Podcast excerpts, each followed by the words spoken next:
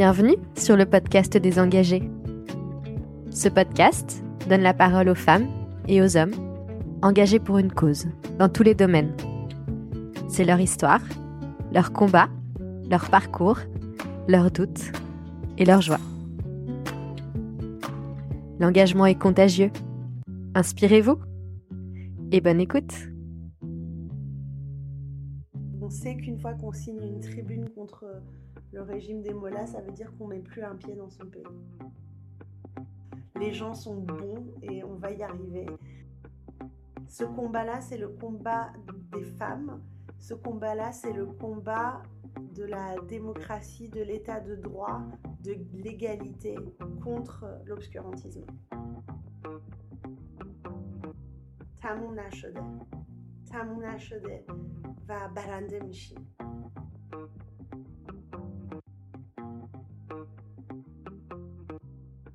Aujourd'hui, je reçois Shaparak Saleh. Shaparak est franco-iranienne et a cofondé l'association Femmes Azadi. Depuis le 16 septembre 2022, pas un jour ne passe sans qu'elle ne serve son engagement au service de la liberté, des droits des femmes et du peuple iranien. Bonjour Shaparak. Bonjour Stéphanie.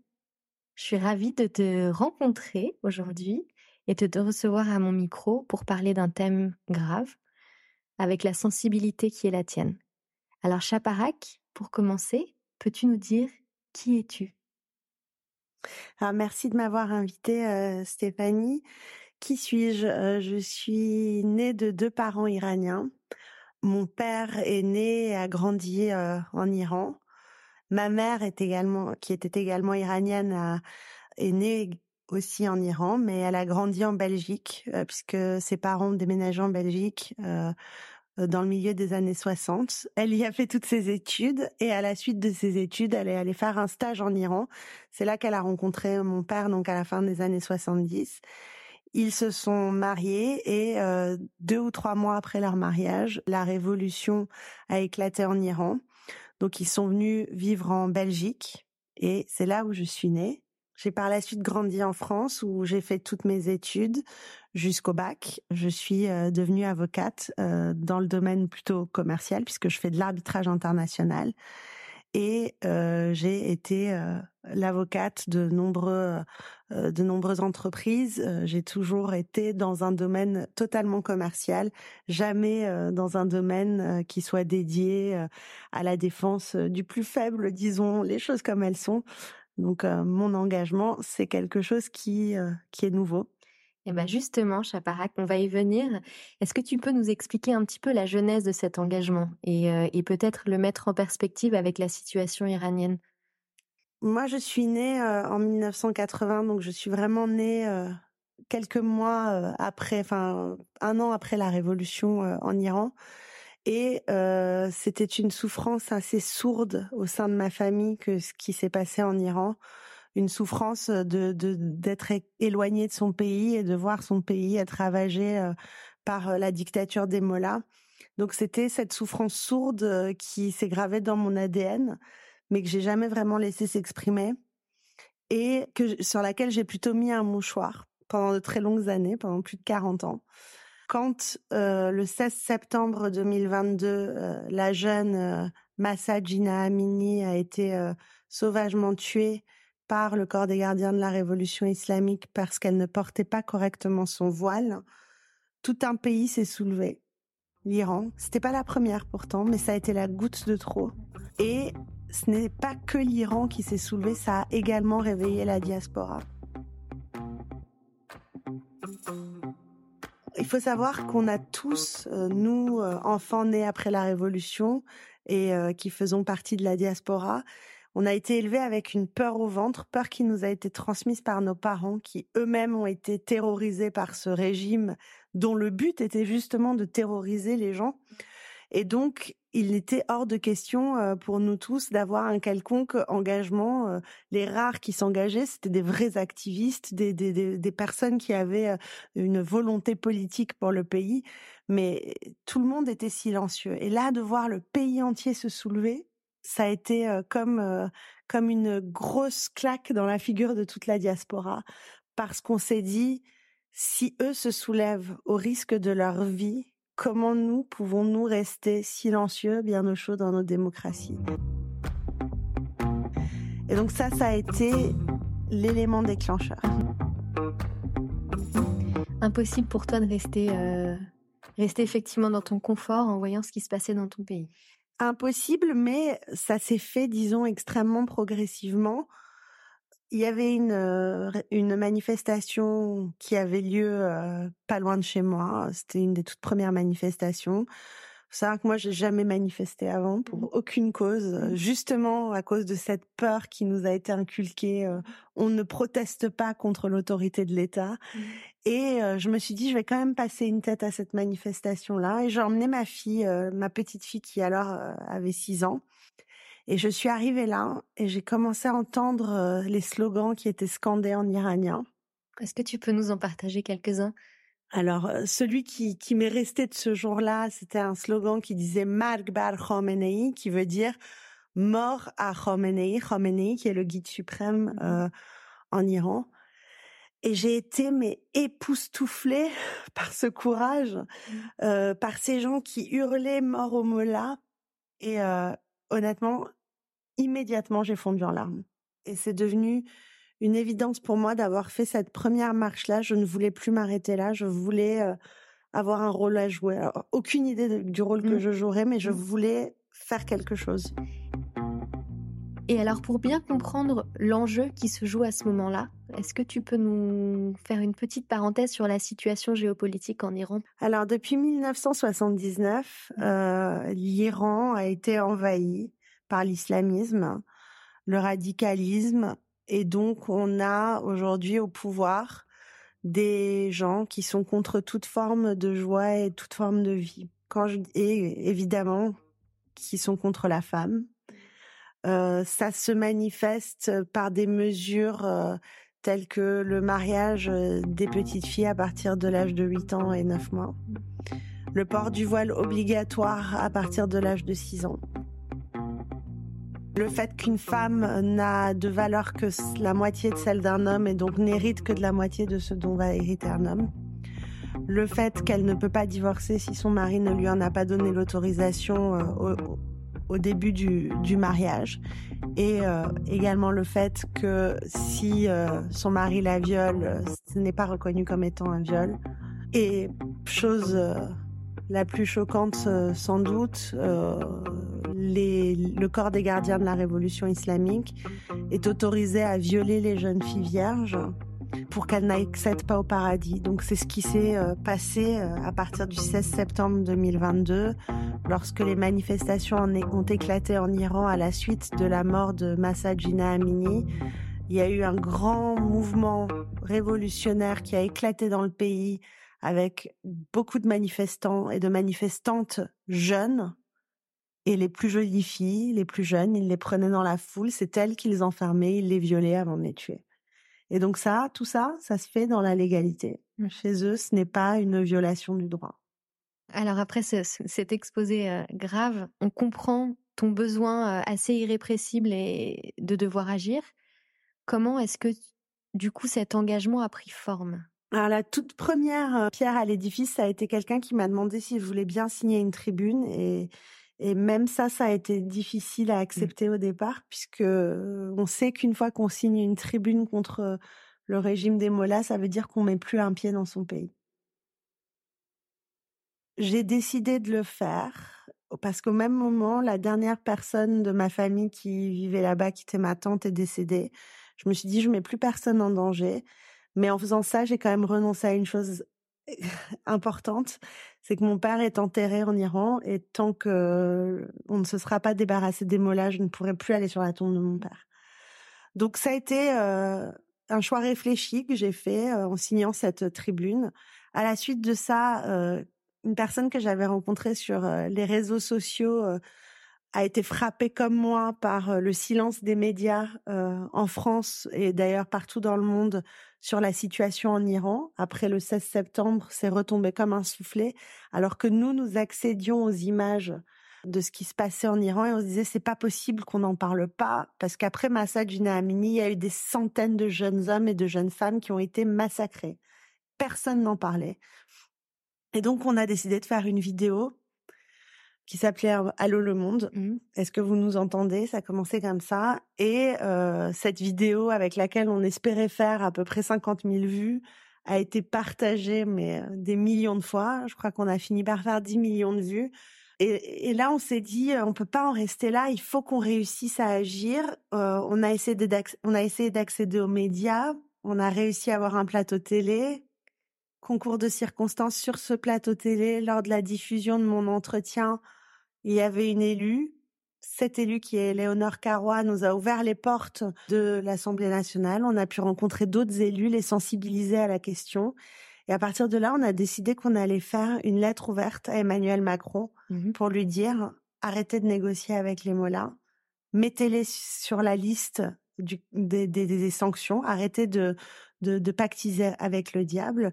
Et donc cette lettre, alors qu'on n'avait pas forcément beaucoup de contacts, a recueilli 100 signatures d'artistes et d'élus, parmi lesquels Michel Drucker, Florence Foresti et beaucoup d'autres élus de tous les camps. Une cause qui a beaucoup touché très vite. Très vite, c'est parti très vite. Et on s'est dit, waouh, on peut faire quelque chose en fait. Et c'est là, je crois, qu'est née notre idée de créer une association. Alors, quel est l'objet de cette association et comment est-ce que vous arrivez à la faire vivre aujourd'hui ? Alors, l'objet de l'association, c'est de porter la voix du peuple iranien et sa soif de liberté, de défendre le combat qui est celui des femmes iraniennes contre l'apartheid de genre. Mais quand je vous dis que c'est le combat des femmes iraniennes, c'est aussi le combat de tout le peuple, puisque très rapidement, les hommes ont été derrière les femmes. C'est vraiment tout le peuple aujourd'hui qui réclame cette liberté. Ce que témoigne d'ailleurs votre page internet, qui est très émouvante, parce qu'aussi bourrée de témoignages masculins. Oui, tout à fait. Donc les hommes ont été là tout de suite. C'est vraiment pas un combat féministe qu'un combat de femmes. C'est vrai qu'à la base, cette révolution est née des femmes. C'est ce qui la rend singulière. Mais très rapidement, les hommes les ont rejoints. Et la cause en est très simple. Chez les Iraniens, on est quand même fondamentalement égalitaire. C'est plutôt la femme qui est forte dans le foyer. Et donc vraiment, l'islamisme et tout ce qu'il est venu imposer de patriarcal au sens négatif du terme, c'est quelque chose qui n'est pas du tout dans notre culture. Et donc on vit ça avec une violence extrême depuis 44 ans aujourd'hui. Et puis c'est aux antipodes de l'Iran du début du siècle, où prenait la liberté, la tolérance, la coexistence. C'est un retour en arrière aussi que vous condamnez ? C'est exactement cela. Il faut savoir que si vous regardez les images de l'Iran de l'époque, vous ne verrez pas de différence avec les images de la France. Les femmes étaient en mini-jupe. Oui, il y avait des inégalités sociales. Et peut-être qu'on a eu un Shah qui a voulu aller trop vite dans la modernité et que certains religieux en ont profité justement pour créer le chaos à ce moment-là. Alors cette association aujourd'hui organise des manifestations, sensibilise les pouvoirs publics. Quelles sont ses autres actions ? Alors oui, tout à fait. On a organisé beaucoup de manifestations, surtout l'année dernière, et on va en organiser une très grande cette année en janvier. Donc j'espère que vous suivrez notre page et que vous serez présents à nos côtés lors de cette manifestation-là. On lève des fonds également pour aider les gens sur place. On a fourni des Starlink, on a fourni des VPN, parce qu'il faut savoir que le régime des mollahs a essayé de, évidemment, couper tout moyen de communication avec le monde extérieur afin de pouvoir massacrer à huis clos. Et donc, il était vraiment extrêmement important de pouvoir fournir ces aides-là. On aide aussi quelques réfugiés triés sur le volet qui ont vraiment apporter quelque chose à ce mouvement révolutionnaire et qui, évidemment, était en danger. Dès leur arrivée en France, on les a soutenus par différents moyens avec l'association. Alors, vous faites preuve d'énormément de courage. Est-ce que vous vous sentez vous-même un peu en danger, en quelque sorte ?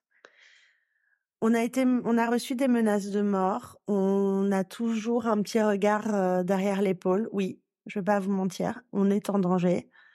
Mais à un moment donné, il faut que quelqu'un bouge et il faut que quelqu'un fasse les choses parce que ce qui se passe en Iran, c'est très grave, mais il faut aussi que la France se rende compte qu'aujourd'hui, ce qui se passe en Iran n'est pas très loin de se produire ici également. C'est déjà le cas en réalité. Et donc, c'est vraiment important de mener ce combat-là. Où est-ce que ça en est précisément aujourd'hui? Est-ce que la situation évolue? Alors aujourd'hui, vous allez voir beaucoup. Alors il y a eu évidemment énormément de massacres. Les gens ont été tués, pendus. Les jeunes filles étaient gazées dans les écoles. Donc forcément, ça a un peu refroidi les Iraniens. Mais évidemment, ils restent très courageux. Et ça se manifeste aujourd'hui avec beaucoup de désobéissance civile. Mmh. Il y a quelques mois de ça, cette vidéo de jeune fille qui dansait en crop top sur la chanson Calm Down. Elles ont ensuite été arrêtées. Mais tout le monde a repris cette danse. Et il y a quelques jours de ça, on a une nouvelle danse avec des messieurs cette fois, dans la ville de Lacht, totalement entêtant. Également arrêtés, puisque vous n'avez pas le droit de danser en Iran. Ils ont été arrêtés, mais cette danse, elle est reprise dans le monde entier aujourd'hui. On a vu hier des geishas qui dansaient cette danse, des personnes en Afrique, et ça c'est le pouvoir de nos médias. Bah là, vous me tendez une perche, enfin tu me tends une perche, Shaparak, pour dans ce chaos, où est-ce que tu arrives à trouver un peu de lumière justement dans ce genre d'initiative que tu relais, par exemple?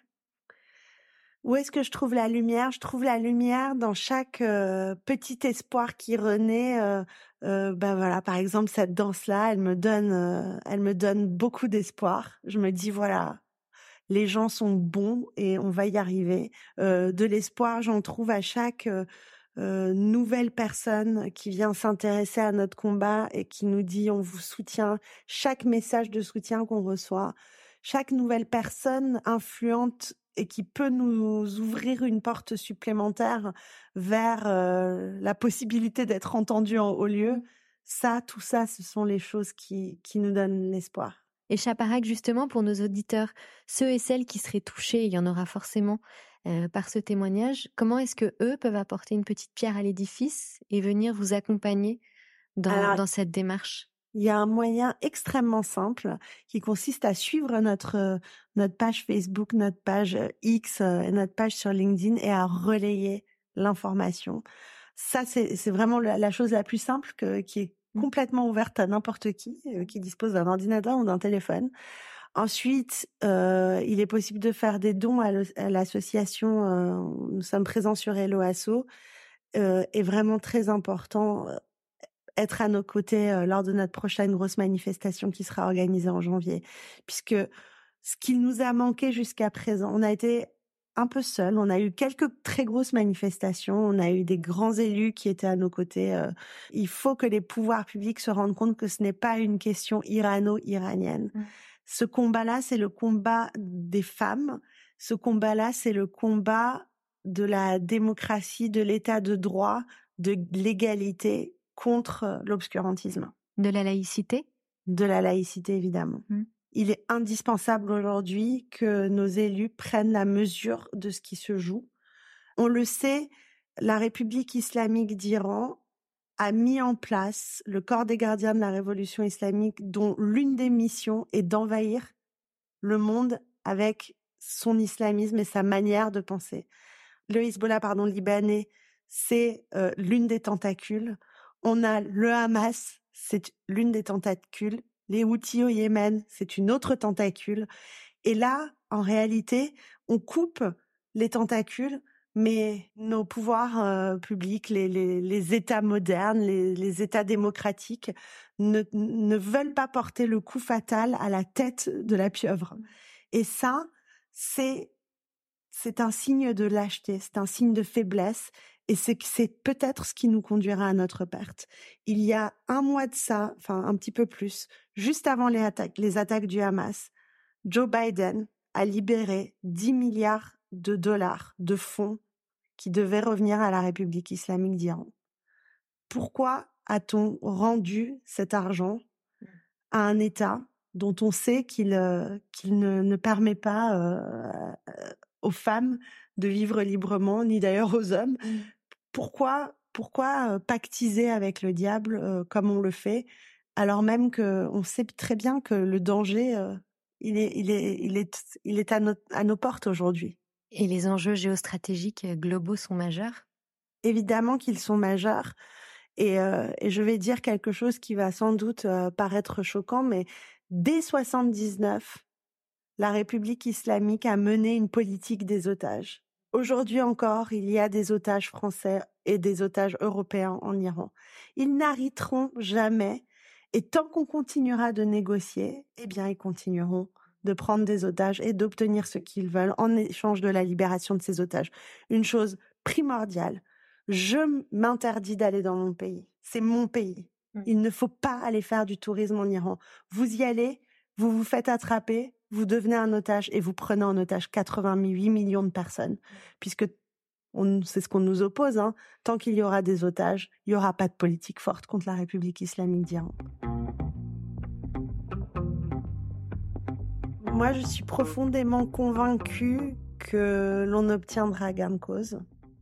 Et je suis convaincue que pour qu'on obtienne gain de cause, il faut que les gens sachent ce qu'il se passe. Donc, il faut s'instruire, il faut qu'on les aide à s'instruire sur ce qui se passe en Iran pour que les gens prennent conscience que quand on met un voile sur la tête d'une petite fille à l'âge de 6 ans, on réussit ainsi à dominer la moitié d'une population et qu'il ne reste plus qu'à dominer l'autre moitié qui en reste.